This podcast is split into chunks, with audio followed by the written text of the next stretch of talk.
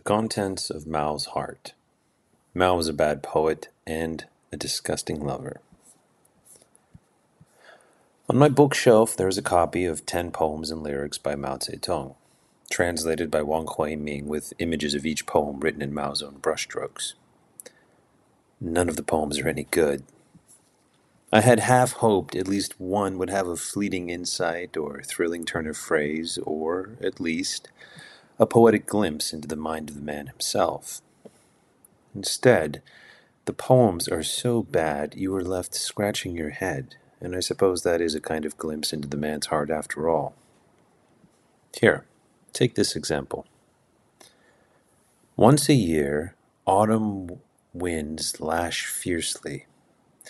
It is not like spring, but it is better than spring. What do you even say about this? Nothing, I suppose. And here's another.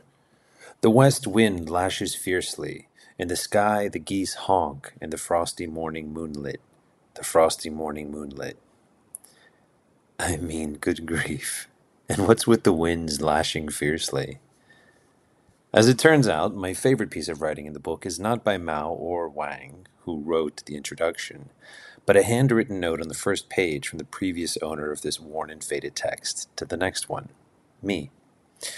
This scribbled note at least does offer a glimpse into the kind of person Mao was. I passed this on after seeing a personal profile on IFC about Mao Zedong, Stalin, Mussolini, in which it is recorded Mao never bathed or got up early. Quote, I wash myself in the bodies of my women. Unquote. Ooh. My God. It turns out that quote is from the 1994 book The Private Life of Chairman Mao, the memoirs of Mao's personal physician by Li Zhishui, Mao's physician for 22 years. For the sake of those poor women, I hope it isn't true, but the book has more to offer. Li also writes that Mao, like Chinese emperors before him, believed sex with young women would make him live longer. Quote, their numbers increasing and their average ages declining as Mao attempted to add years to his life.